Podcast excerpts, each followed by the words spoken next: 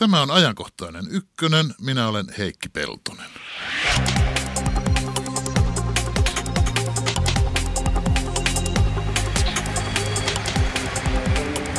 Nyt katse kohti tulevaa, maakuntien Suomi. Mikä kaikki muuttuu, kun rakennetaan uusi maakuntahallinto?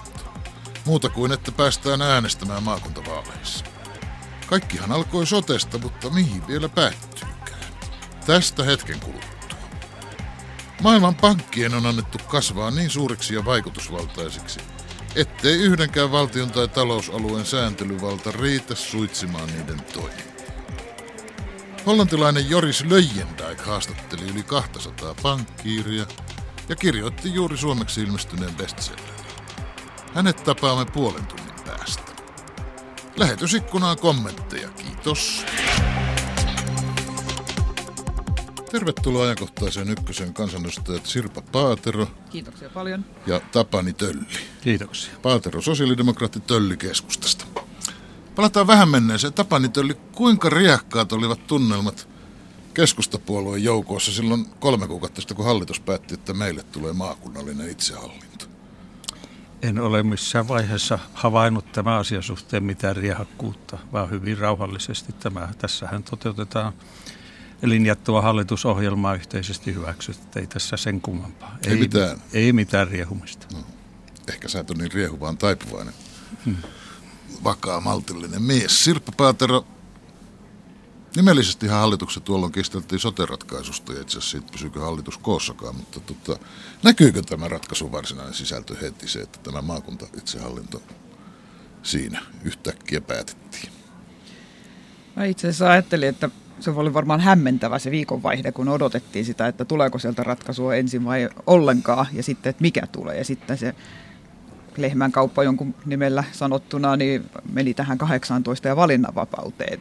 Et siitä, siinä kohtaa sitten se näyttäytyi vähän kummalliselle, kun me ainakin demareina oltiin kuviteltu, että me ollaan tekemässä sosiaali- ja terveysuudistusta. Ja sitten siinä yhtäkkiä alkoi tulee tällaisia uudenlaisia piirteitä. Hmm. Mikä sen oikein teki mahdolliseksi Tapani että keskustan pitkäaikainen tavoite nyt on täyttymässä?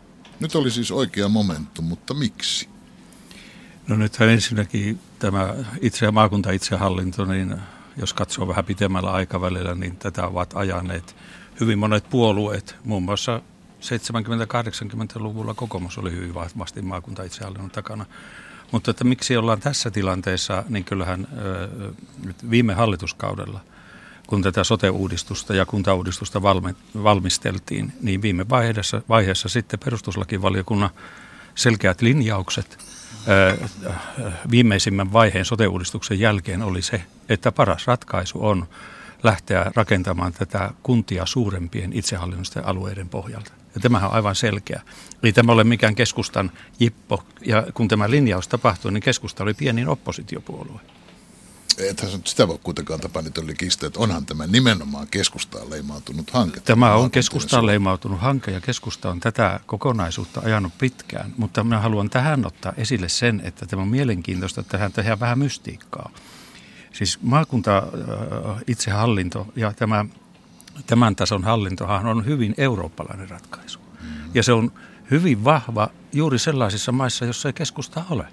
Ja esimerkiksi Ruotsissa, jossa on maakäräjillä vahva rooli, niin sehän on hyvin paljon sosiaalidemokraattinen. Se on totta. Ja eikä, eikä, tämä maissa, mikä, eikä tämä ole mikään kepujuttu. Kaikissa vaan... maissa se ei ole kepujuttu, mutta ei kaikissa maissa ole sellaista kepuakaan, että niin. se voisikaan olla. No tästä voidaan puhua sitten, että minkälainen, onko tässä joku tämmöinen valtakuvio ja mitä tämä käytännössä tarkoittaa. Onko tähän, tässä, onko tähän tässä, liittyy vähän mystiikkaa. Sirpa Paater, onko tässä joku valtakuvio? Käyttikö keskusta tässä nyt suurimman puolueen oikeutta ja pelasi taitavaa politiikkaa?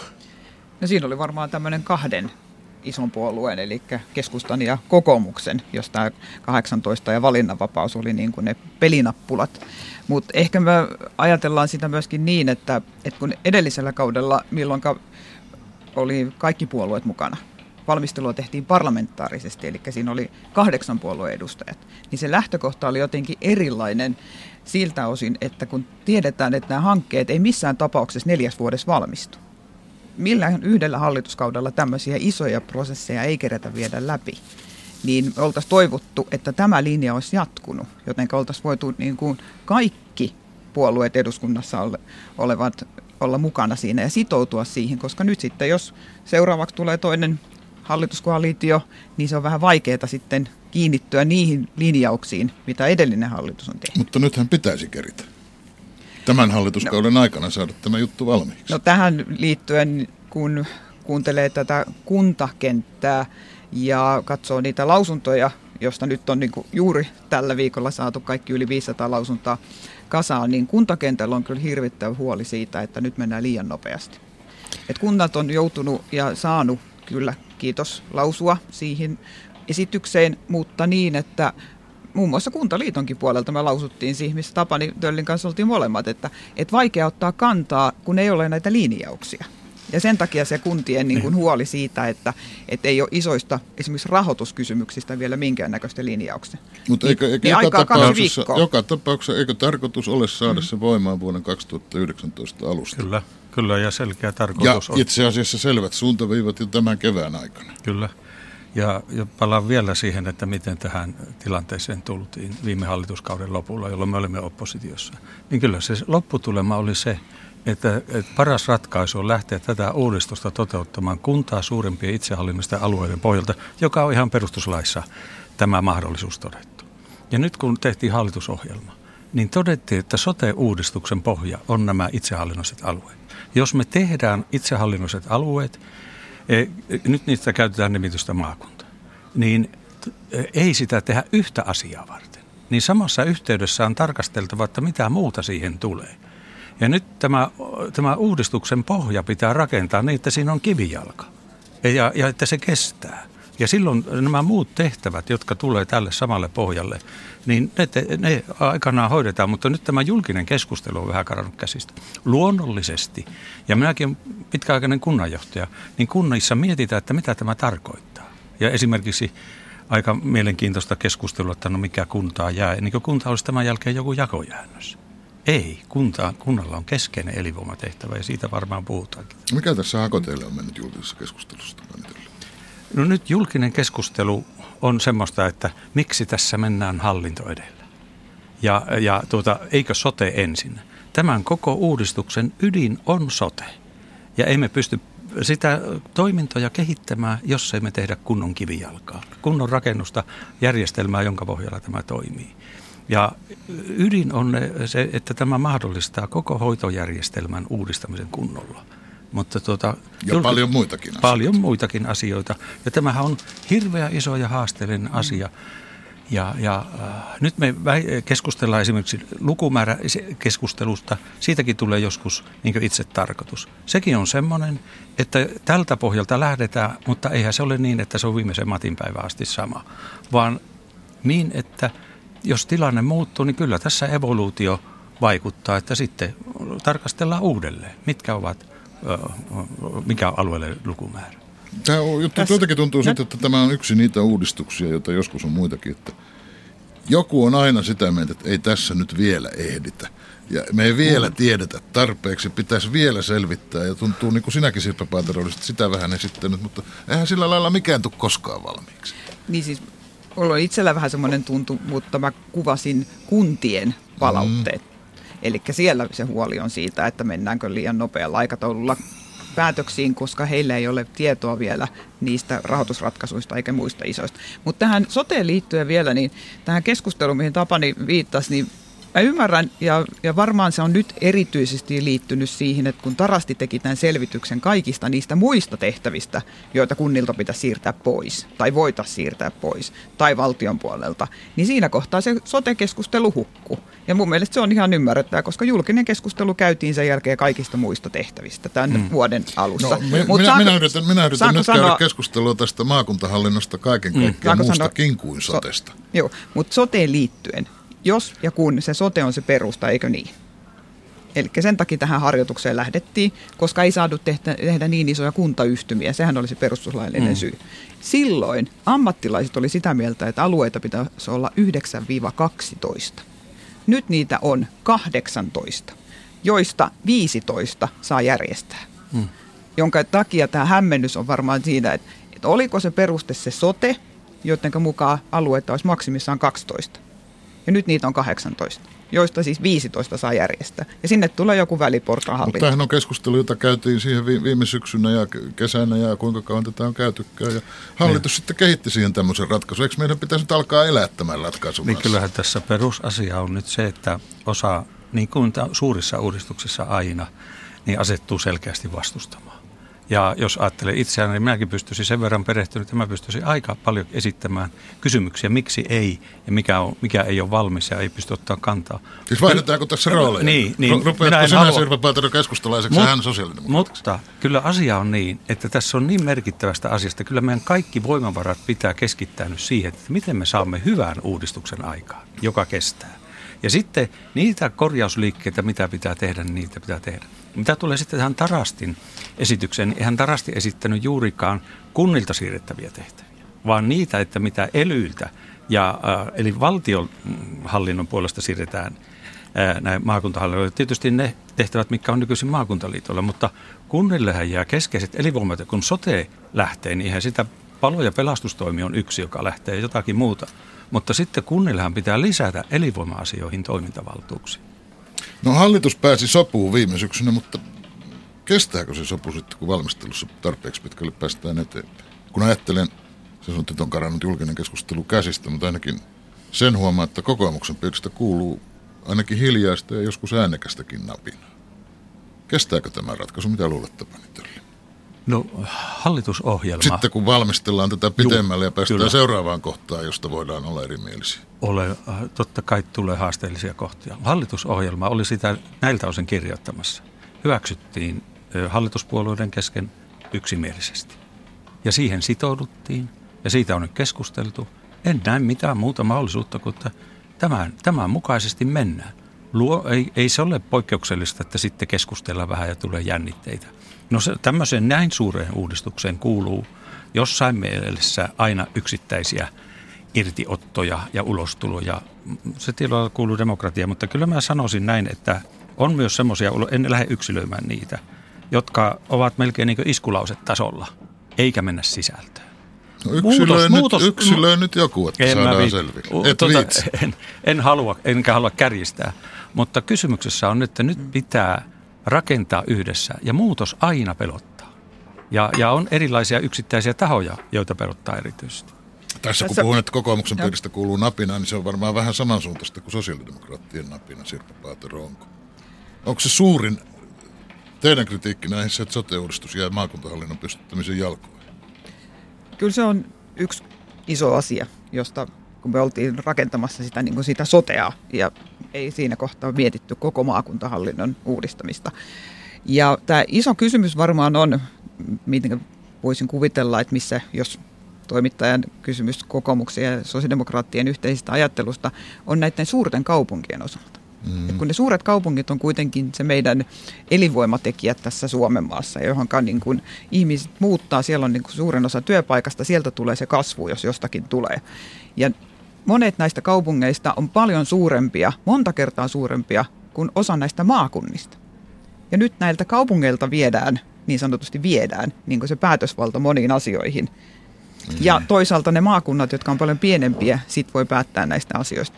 Ehkä mä luulen, että tässä en ota kantaa, onko hallituksen sisällä kuinka lailla erimielisyyttä, mutta kun viime viikon Kuntaliiton hallituksessa, niin kokoomus äänesti koko lausunnon antamista vastaan. Mm. Et ehkä se on jonkunlainen oire siitä, että siellä oli mukana no se on niin sosiaalidemokraatit ja joita, joita minä muutkin, mutta, mutta ei kokoomus suostunut antaa minkäännäköistä lausuntoa. Niin siis tässä on siis tämä vanha kunnon kaupunkimaaseutu kahtiajako, niin. jota tässä on ehkä kahdella tavalla. En tiedä, tarkoititko äsken kaikkein suurimpia kaupunkeja, metropolialuetta vai kaupunkeja yleensä, koska onhan tässä semmoinen asetelma, että suurimmat kaupungit, omien maakuntiensa pääkaupungit ovat jossain määrin huolissaan siitä, että heidän hyvin hoitamiaan tehtäviä nyt siirretään maakunnille. Ja varmaan ovat huolissaan siitä, että kaupunkien sananvalta jäisi uusissa maakunnissa heikoiksi. Ei, että maalaiset ei, kaappaavat valloja ja kaupunkilaiset maksavat koko lysti, no, jos tämän yksinkertaistaen yrittää sanoa, no, enkä käytä sanaa maalaiset tässä, no tässä lainkaan leimaavassa merkityksessä. Minäkin olen asunut aikanaan vakituisesti parikymmentä vuotta pääkaupunkiseudulla ennen kuin muutin takaisin Pohjois-Suomeen. Minusta tämä vastakkainasettelu on turha ja jopa vahingollinen. Ja minusta suuret kaupungit ovat nyt turhaa huolissaan tästä. Tai sitten, että pien, pien, tota, niin sanotusti maalaiset kaappaavat vallan. eihän on, on maakunta ja siellä on yleisellä, yleisellä yhteydellä äänioikeudella valitaan maakuntavaltuusto. Niin siellä, missä on enemmän asukkaita, niin sieltä valitaan myös enemmän edustajia. Tämä on se aivan selvä. Me olen kuullut myös päinvastaisia näkemyksiä, että monella alueella ollaan huolissaan siitä, että ei kai tämä merkitse sitä, että valta keskittyy kaupungille. No sitten, eihän sosiaali- ja terveydenhuollon palveluiden järjestäminen ole elinvoiman ydinkysymys. Monella, monen kunnan ja kaupungin valtuustossa mietitään tuskaisesti, miten me saamme rahat riittämään erikoissairaanhoidon laskuun. Nyt kunnat pystyvät keskittymään elinvoimatehtäviin, joka on se kunnan perustehtävä tietyllä tavalla. Kunta on ihmisten yhteisö eikä mikään palvelutehdas. Mihin se ajatus siitä kaupunkilaisten vallan menettämisestä perustuu, Serpa Onko se pelkkää pelottelua ovelilla kepulaisilla? Jos nyt ajattelee vaikka sinun kotimaakuntaas Kymenlaaksoa, niin väestö melkein puolet on kouvolalaisia ja siihen kun ratkaistaan kotkalaiset päälle, niin ei sinne nyt paljon maaseutupitäjistä edustajia pääse uuteen maakuntavaltuustoon. Tämä, Tietysti voitte kouvolaiset ja kotkalaiset keskenään riidellä kuinka paljon tahansa ja varmaan sen teettekin. Mm. Valitettavasti se on ollut totta aika pitkän aikaa, että Kotka ja Kouvola tai milloin missä muuallakin kaksi kaupunkia samassa maakunnassa isoja, niin semmoista kiista aina tulee, että mikä, mikä sitten johtaa mitäkin asiaa. Mutta tässä varmaan näiden palveluiden järjestämisen osalta, että, että kun tämä iso kuvahan on ollut semmoinen, että valtiovallalta on tullut niin kuin ne toimintaedellytykset tai ohjeet ja lainsäädännön, ja sitten kunnat on niin kuin toteuttanut sitä. Ja kunnat on ollut se palvelujen tuottaja. Ja, ja mä itse asiassa ajattelen, että yhä edelleen kunnilla olisi tulevaisuudessakin sitä roolia. Ja nyt sitten tässä kohtaa meillä on varmaan erilainen ajattelu keskustan kanssa, ainakin tämän pöydän ympärillä, että, että onko ne kunnat enää tulevaisuudessa minkään palvelun tuottajia. Ja, ja tässä kohtaa suuret kaupungit varmaan näkee, tai mä, mä lasken siihen paljon muutakin kuin pelkän metropolialueen. Mm. Ajattelee, että, että siinä samalla se on sitä elinvoimaa, kun he pystyvät tuottamaan niitä palveluja, jotta ne ihmiset ja ne työpaikat ja muut siellä sitten pärjää. Ollaanko tässä pöydän ympärillä nyt sitten eri mieltä? No, tuota, kun me olimme siinä sosiaali- ja terve- tässä sote-ohjausryhmässä viime vaalikaudella, niin me pystymme löytämään, minä olin siinä mm. mukana, niin eri puolueiden välillä kohtuullisen yhteisymmärryksen. Ja minusta se oli aika iso juttu. Ja nythän tässä on ydinasioita tämä ää, kokonaisvaltaisuus tässä hoit- hoitojärjestelmässä. Ja yksittäinen kunta, vaikka se on iso, kohtuullisen isokin, niin se on liian pieni sen koko hoitoketjun organisoimiseen. Eikö vähän riipu kunnasta? Hän meni poikki. Mä mietin, no niin. mietin niin jos se... vertaan Keski-Pohjanmaan maakuntaa ja vaikka Helsingin kaupunkia, niin onhan siinä hirvittävän suuri ero. On siinä hirvittävän Jos Keski-Pohjanmaan maakunta on tarpeeksi Mutta suuri. T- tämä, tämä tarkoittaa myös sitä, että mikään näistä maakunnista – tulevaisuudessakaan on asia, hoito, hoitoja tai asioita, joita se ei pysty yksin järjestämään. Esimerkiksi on joitakin tapauksia, joita hoidetaan yhdessä paikassa koko maassa, eli tämä yhteistoimintakuvio säilyy. Mutta tämä mahdollistaa, joka on tässä sotessa yli, tehokkaan operatiivisen johtamisen, tiedolla johtamisen, tietojärjestelmien hoitokäytäntöjen yhtenäistämisen. Tämähän on se suuri asia joka tässä sotessa. Miksi piti olla, miksi tämä kuntapohjaisuus tässä ei onnistu? Pystytkö nyt Sirpa Paatero noin vakuuttavan puheen kanssa olemaan eri mieltä? Joo, ihan ensin mä olisin yhä edelleen toivonut, että tätä oltaisiin voitu jatkaa kaikkien puolueiden yhteisenä tekemisenä. Se on varmaan se lähtökohta. Mm-hmm. Ja kaikilla on varmaan yhä edelleenkin lähtökohtana se ja ymmärrys, että kun meillä on tähän mennessä ollut niin sanotusti viisi erityisvastuualuetta, eli ERVAa, mm. ja ne on ne yliopistolliset keskussairaalat, niin ne tulee tästä etenkin päin olemaan ne. Ja kyllä mä voisin väittää, että Kotkasta ihan mielellään ajetaan Helsinkiin niitä erityishoitoja hakemaan. Se on ihan selvä. Et ei mun mielestä tästä ole mitään eri. Mutta esimerkiksi nyt sitten tämä valinnanvapaus. Niin mä en vielä pysty ymmärtämään, että jos jokainen ihminen saa itse valita, mihin se menee hoitoa hakemaan, niin miten se hoitoketju siinä toteutuu. Ja se integraatio näiden sosiaali- ja terveydenhuollon palveluiden tai terveydenhuollon palveluiden, eri, vanhan erikoissairaanhoidon ja perustason palveluiden välillä, jos yksi ihminen hakee yksittäisen palvelun jostain muualta. Eli se romutettiin osittain tässä tämä integraatioajatus. Tämä valinnanvapaus on erittäin haasteellinen asia rakentaa ja minusta se ei voi olla ihan sama kuin Ruotsissa.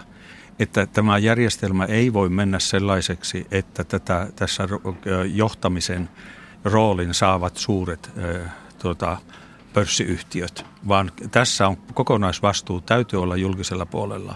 Mutta tämä kokonaisuus, että tämä, miten tämä järjestelmä toimii, niin se pitää olla hallittavissa.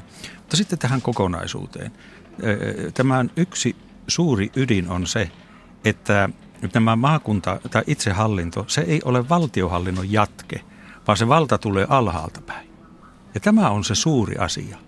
Ja, ja minusta t- tämä pitäisi nähdä, eikä tämä ole mikään kepujuttu, vaan tämä on aika iso tämmöinen yhteiskunnallinen uudistus, jo, jo, jota pitää oikealla lailla kehittää. Yritetään Joo. nyt vähän, vähän kuvitella yhdessä, minkälainen se on se tuleva maakuntahallinto. Millainen organisaatio? Se aloita sinä Tapani Tölli, kun olet kumminkin johtavasta hallituspuolueesta, että minkälainen se on sinun kotimaakuntasi Pohjois-Pohjanmaan maakuntahallinto vuonna 2019? Siellä on siis maakuntavaltuusto, siinä on monta kymmentä ihmistä, eikö? Siinä on maakuntavaltuusto ja maakuntahallitus ja sitten siinä on tietysti toimiva johto. Siellä on maakuntajohtaja tai Joo. joku tämmöinen. Miten iso herra se on? Voiko verrata ennenaikaisiin maaherroihin? No minusta rohkeinen ajatella, että se on aika iso herra. Ja, ja kyllä tässä äh, tota, äh, nyt kaiken kaikkiaan minusta se operatiivisen johtamisen merkitys korostuu. Ja nimenomaan tässä sote-puolessa. Ja sote on tietyllä tavalla, jos mä vertaan kuntaa, niin tulevassa tässä maakunnassa, se on tietyllä tavalla niin lautakunnan asemassa. Ja se, joka johtaa ja ne, jotka johtavat sitä operatiivista toimintaa, niillä on erittäin suuri vastuu. Ja se, että mikä on poliitikkojen rooli sitten valtuustossa ja hallituksessa, niin se on tietyllä lailla linjanvetäjän rooli. Mutta tämä operatiivisen toiminnan vastuu, ja siitä on suuri, ja siitä tulee se tulos ja vaikuttavuus.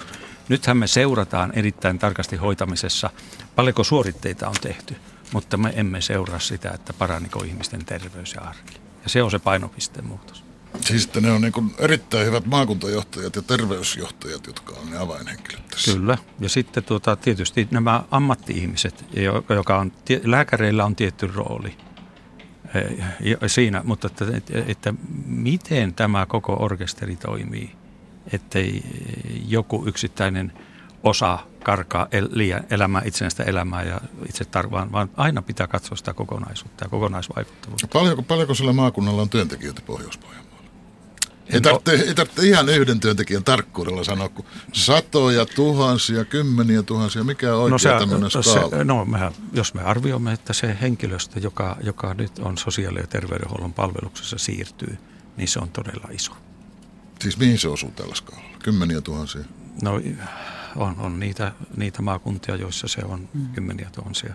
Mutta minä, minä en esitänyt Pohjois-Pohjanmaan arviota. Ja sitten missä vaiheessa nämä muut tehtävät siirtyvät, jolloin tulee lisää väkeä, mutta suurin työntekijämäärä ja henkilömäärä on sitten tässä sotessa. Yritetäänkö Sirpa Paatero samanlaista harjoitusta Kymenlaaksossa, joka on pienempi maakunta kuin tämä Pohjois-Pohjanmaa, eikä, eikä kaikilta osin varmaan itsellinenkään?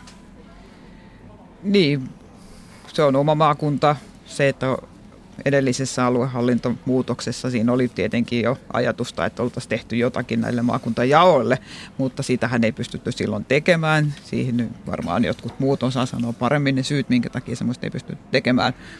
Mutta kyllähän siis Kymenlaakso on nämä etelä- ja pohjoinen yhteensä niin aika vahva alue, jos ajattelee niin kuin tukeutuen Helsinkiin ja HUSin palveluihin, jos ajattelee sitä pelkkää terveydenhuoltoa. Mm. Mutta kyllä mä ajattelin yhä edelleen sitä, niin kuin sitä maakuntahallinnon, että siellä mielenkiintoista ne päättäjät, jotka sinne sitten tulee, koska niillä sitten toisaalta on se 10 000 ihmistä vaikkapa siellä töissä, niitä soteammattilaisia, ja sitten se päättää myöskin EU-rahoista, mitä jaetaan maakuntaan tai maakuntakaavasta. Mm. Ja se on niin kuin se sama porukka. Ja sitten ne, jotka jää sinne kuntiin, niin siinä kohtaa se peruskoulu ja muutama muu pienempi toiminto on sitten ne varsinaiset viralliset tehtävät, mitkä siellä kunnassa on. Että kuka sinne sitten jää päättämään.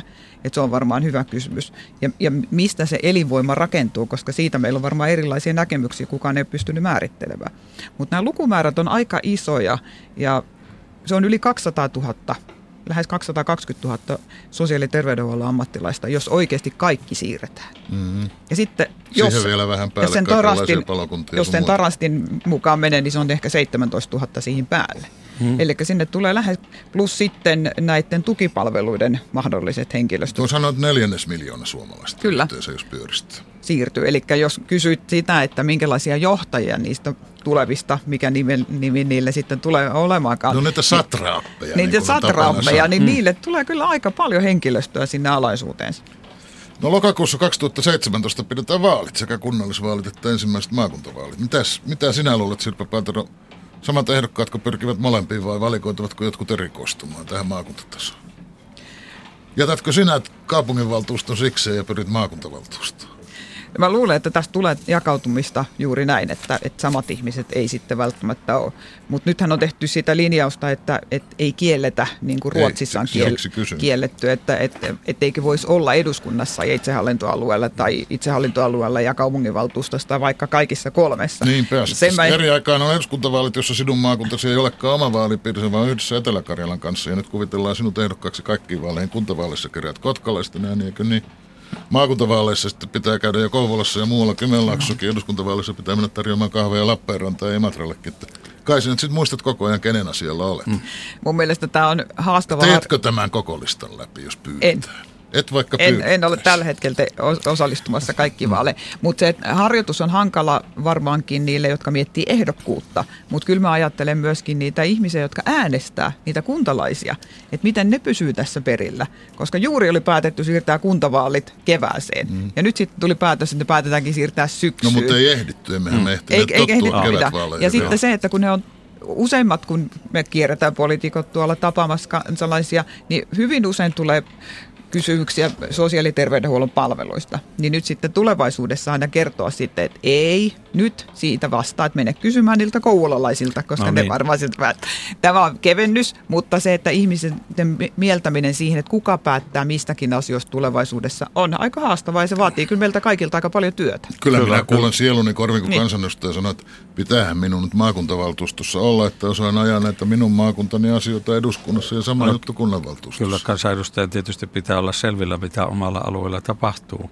Mutta kyllä kun kansanedustajan tehtä, keskeinen tehtävä on lainsäädäntötehtävä, niin ei, ei hän ehdi täysipainoisesti paneutua sitten siihen maakuntavaltuuston tehtävään. Eli kyllä mä olen samaa mieltä kuin Sirpa siinä, että, että ei kaikkiin paikkoihin, mm. vaan että tässä tapahtuu jakautumista. Minusta siinä ei tarvitse olla ehdoton, mutta joka tapauksessa niin silloin, silloin tulee paras tulos, että tietysti on inhimillistä, että mä haluan olla kaikessa. Ja se ei ole hyvä. Että kyllä se on näkyvissä, että osa kansanedustajista ei ehdi myöskään riittävästi paneutua oman kuntansa valtuutettuna tehtäviin. Mä tietysti jäävi puhumaan siinä, kun minä olen ollut vaalikelvoton, kun minä olen entinen kunnan virkamies. Niin, eh, Päinvastoin, kun... sinunhan sitä on helppo puhua. No niin, mutta sitten tässä, kun Sirpa otti esille nämä tämän ihmisen tai asukkaan suhtautumisen, että keneltä kysyy sitten, miten sosiaali- ja terveyspalvelut. Niin minusta tulevaisuudessakin kunnassa pitää olla myös virkamies, jonka vastuulla on tietyllä lailla seurata sosiaali- ja terveyspalveluja. Ja se on tämä, tietyllä lailla pitää yhteyttä siihen maakuntaan. Ja seurata, mikä on meidän kunnan hyvinvointitilanne. Mutta sitten tämä jatkuva keskustelu tästä, niin kunta olisi tämän jälkeen jakojäännös. Ei kunnan elinvoimatehtävän ydin ole se, että sillä on, siellä on tota, se vastaa sosiaali- ja terveydenhuollon palvelujen järjestämisestä, vaan kunnan, kunta on paljon enemmän. Eli kunta on enemmän kuin palvelutehdas. Silloin se pystyy keskittymään siihen, että miten me luomme hyvinvoinnin muita edellytyksiä ihmisten, yritysten ja yhteisöjen elämään. Tässä kun minä olen haastanut teitä teidän omista maakunnistanne, niin täytyy nyt vähän puhua kuitenkin uudesta maastakin, kun täällä on nämä pääkaupunkiseudun erityisongelmat. Tai onko? Onko niitä muita erityisongelmia kuin että väkeä on paljon ja että sitä mukaan pitää olla paljon väkeä niitä hoitamassa, palvelemassa, pelastamassa. Mm. Mutta pääkaupunkiseudun kunnat eivät erityisemmin rakasta tätä tehtyä ratkaisua, vaan haluaisivat jotain muuta. Onko sillä mitään väliä, mitä mieltä kaupungissa täällä on? Minusta on tärkeää keskustella, tuota, ja itsekin tapasin, voin sen sanoa, että tapasin Espoon kaupunginjohtaja pari viikkoa sitten ja hyvin avoimesti keskustelimme, mitä, mitä tässä tilanteessa, miltä tämä tilanne vaikuttaa. Mutta että minusta ei tässä viedä elinvoimaedellytyksiä suurilta kaupungeilta. Että minusta tämä pelko on, on ja, ja haluan voimakkaasti sanoa sen, että ei rakenneta tätä vastakkainasettelua.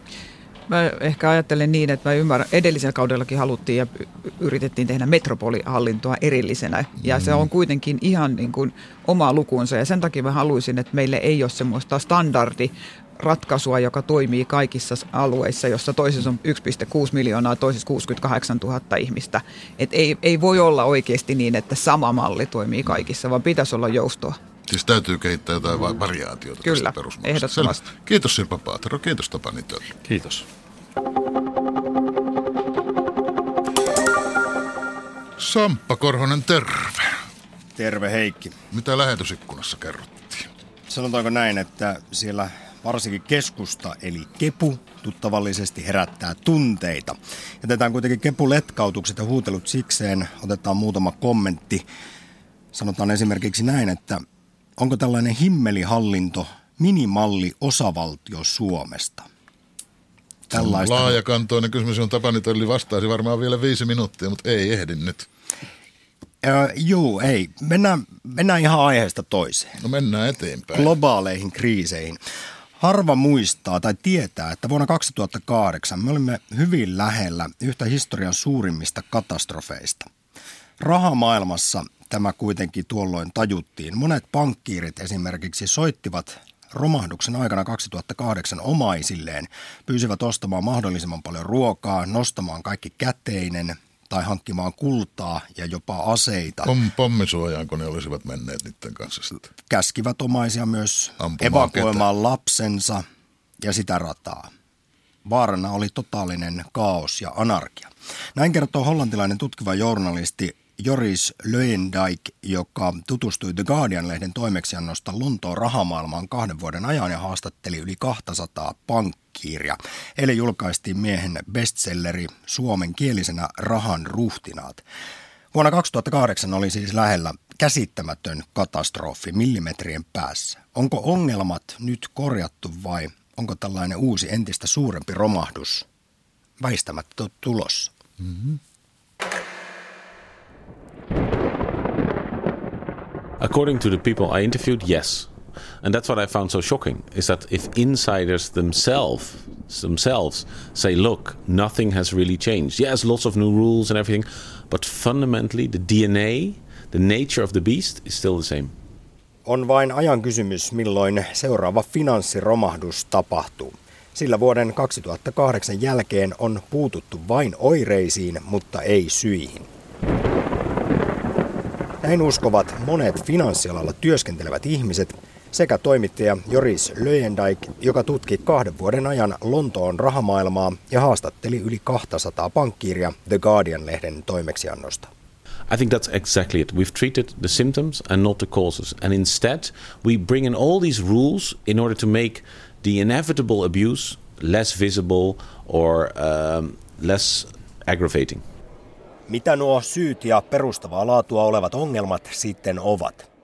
Suoraan vuoteen 2008 liittyen Joris Löendijk toteaa, että esimerkiksi monimutkaisia rahoitusalan tuotteita, joihin kätkettyjä riskejä on vaikea nähdä, kehitetään edelleen.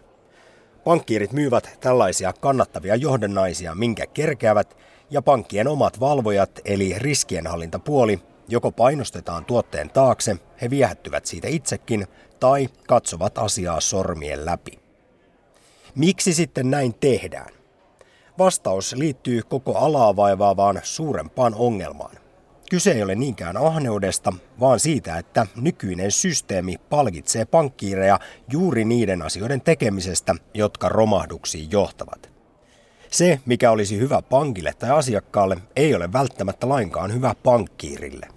So suppose you, you put together this complex financial instrument, a derivative. And for the first three years, it will make a profit for your client, and then it blows up in the face of the client. And you think, well, in three years, the chance that I'm still working at this bank is almost zero. That's a perverse incentive because you're being rewarded for doing something that is bad for the client. Ongelman ytimessä ovat siis perversit kannustinjärjestelmät, jotka rohkaisevat lyhytnäköiseen ajatteluun. Lisäksi kiivaassa rahoitusmaailmassa pankkiirit eivät puhu moraalista tai etiikasta, vaan amoraalisuudesta. Se tarkoittaa, että päätöksenteossa ei ole mukana termejä hyvä ja paha, vaan kaikki on hyväksyttyä, mikä tapahtuu lain puitteissa, jos se tuottaa voittoa. Tämä oli myös monien pankkiirien vastaus Joris Löendijkille siihen, miten he voivat myydä asiakkaille epämääräisiä ja monimutkaisia johdannaisia. Mikset huijaisi asiakasta, jos se on kerran täysin laillista ja sinuun kohdistuu jatkuvasti hirvittävä suorituspaine? I was introduced to this concept by bankers when I asked, How can you live with yourself? How can you sell Finavia, a derivative, when you know it's a bad thing? And they said, Look, my ethics, my morals are defined by what the law allows. So if the law says it's allowed, then I'll do it. And they call it amoral. So you don't, you never ask yourself whether it's right or wrong. The only question is, is it allowed? Nämä käänteiset kannustimet eivät ole kuitenkaan ainoa asia, joka luo tikittävää aikapommia rahoitusalalle ja sitä kautta koko yhteiskuntaamme. Kuten sanottua, vuoden 2008 romahduksen jälkeen on yritetty tehdä parannuksia, eli hoitaa oireita, mutta ne ovat itse asiassa aiheuttaneet vain enemmän ongelmia. EU on esimerkiksi asettanut bonuksille katon, mutta siitä on seurannut se, että pankit voivat tehokkaasti kätkeä jättivoittonsa näkyvistä. Uudet valvontaan liittyvät säännökset ovat aiheuttaneet puolestaan sen, että alalle ei tule enää lisää kilpailua, koska uusien pankkien perustamisesta on tullut liian kallista. Toisin sanoen, kapitalismin sydämestä puuttuvat vapaat markkinat. Did we see any new banks after 2008? Did we see the salaries go down? No, and so this is this was one of the most surprising experiences for me. I I went in as a complete outsider, thinking, right, so this is I'm in a capitalist economy, and I'm going. The financial sector is the heart of the capitalist economy. London is the heart of the financial center. So this will be capitalism. But it's not. You know, they don't have to compete and they can't go bust. So it's socialism. We have socialism in the heart of our capitalist economy. Banks can't go bust, sanoi Joris Löjendijk. Pankit eivät voi siis enää kaatua, tarkemmin sanottuna viimeisen 30 vuoden aikana syntyneet megapankit. Tämä nähtiin edellisessä romahduksessa, kun valtiot eli veronmaksajat pelastivat rahansa hukanneet jättiläiset. Ja tämä on myös erittäin suuri ongelma nykymaailmassa, ei vähiten siksi, että nämä too big to fail pankit uhkaavat koko globaalia taloutta. Joris Löendijk kertoo, miten monet ammattisijoittajat ovat mananneet hänelle haastatteluissa, ettei näillä pankeilla ole enää mitään tekemistä vapaiden markkinoiden kanssa. Pankkitoiminta on nykyisin kuin venäläisen ruletin peluuta jonkun toisen ohimolla. Rahalaitokset siis tietävät, että jos käy huonosti, ne eivät tuhoudu, mutta jos taas uhkapelissä onnistuu, voi kääriä suuret voitot. So in the old days, the very risky banking was done in partnerships where the top was personally liable. So if things went well, fantastic, you can buy an extra house. But if it went wrong, they had to sell their house. You could be ruined as a top banker if everything went wrong. Now that's out of the window. Right now, all those banks are listed on the stock exchange. And banks, because of technology, can now inflict damage worth billions. So you you have a bank, you take lots of risk. For many years, you get a very nice bonus. Then the bank explodes. Suddenly, other people have to pay 10 billion, and you just walk away. And that's what happened in 2008, and that's why it will happen again. Pankkeihin liittyy myös valtavia eturistiriita-ongelmia. Kun esimerkiksi ennen vanhaan pörssilistautuminen, kaupankäynti ja omaisuuden hoito tapahtuivat erillisissä pienemmissä yrityksissä, nykyään ne ovat saman katon alla megapankissa lukuisten fuusioiden ja yritysosteen jälkeen. Yksi pankki voi siis pyrkiä saamaan pörssiin listautuvalle yritykselle mahdollisimman korkean osakkeen hinnan – samalla kun se neuvoo sijoittajia siinä, onko tämän listautuvan yrityksen osakkeiden arvo liian korkea. Lisäksi pankin omaisuudenhoitodivisioonassa päätetään, sijoitetaanko asiakkaiden varoja kyseiseen listautuvaan yritykseen. Tällainen toiminta aiheutti vuosituhannen vaihteen internetkuplan, kun investointipankkiirit olivat ylistäneet arvottomia teknologiayrityksiä sijoittajille ja talousmedialle – samaan aikaan kun heidän treidaajakollegansa veivät niitä pörssiin valtavilla palkkioilla. There are huge conflicts of interest. So on the first floor, there's a banker who advises Nokia on what to buy next, what company to buy next. That's very valuable information for, for on the stock exchange. And on the second floor, there's a banker trading for clients in shares Nokia. And then on the third floor, there's a banker investing money for rich clients, perhaps in shares of Nokia. Now, I'm supposed to believe that these three bankers don't talk, even though the banker on the first floor could make the banker on the second floor a millionaire. I mean, how realistic is that? Kun internetkupla puhkesi, maailmasta katosi omaisuutta 4000 miljardin dollarin edestä. Tämän jälkeen investointipankkien on pitänyt pystyttää toimintojensa välille niin sanottuja Kiinan muureja. Eli eri toiminnoissa työskentelevät pankkiirit eivät saa päästä toistensa kerroksiin tai puhua työasioista hisseissä. Joris Löendijk pitää kuitenkin tällaisia muureja ja kieltoja täysin epärealistisina. Ja tästä päästään megapankkien seuraavaan isoon ongelmaan. Jos ne ovat liian suuria kaatumaan, niin ne ovat myös liian suuria tietämään itse, mitä kaikkea laillista ja laitonta niiden sisällä tapahtuu. Too big to fall and too big to manage on todennut muun muassa Britannian entinen valtiovarainministeri Alistair Darling, joka oli pelastamassa maan pankkeja 2008. That's what I found truly terrifying. The people in internal controls, risk and compliance, they told me, look, actually, really, we have no idea. It's become too big, it's become too complex. We're, we're running a bank of 100, 150,000 people, trillions a day through the system. We're open 24 7. We are the product of mergers and acquisitions. So we just bought and bought and bought more banks. The IT system is a mess. It's not about taking risk, it's about knowing what you own in the first place. And so that's terrifying if you realize that when the banks fail, basically our economy collapses, and you then realize that those banks have become too big to manage. That's terrifying. Joris Löendaikin mielestä on kauhistuttavaa, miten investointia megapankeista on tullut niin valtavia, ettei kenelläkään ole enää täysin ohjakset käsissä.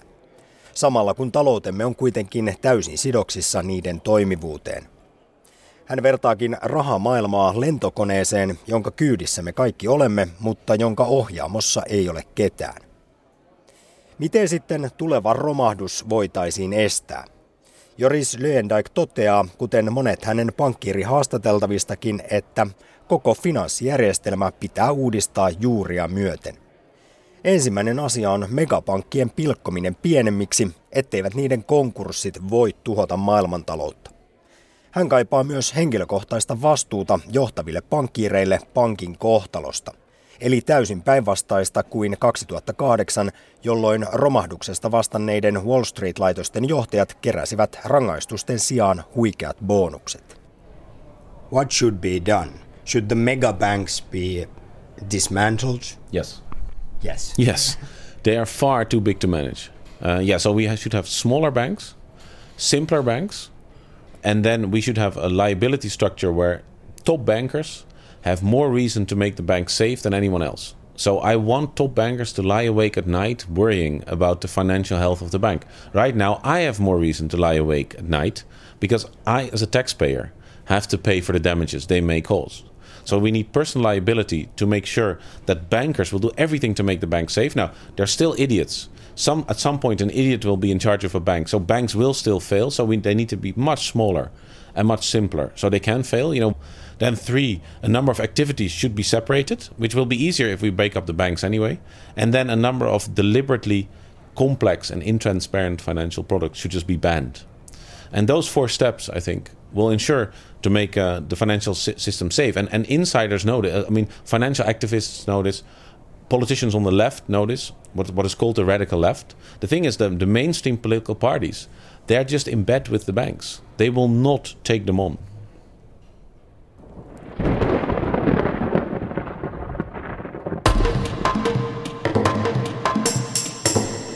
Kyllä me eurooppalaiset nyt olemme kauhuissamme ja monet amerikkalaisetkin.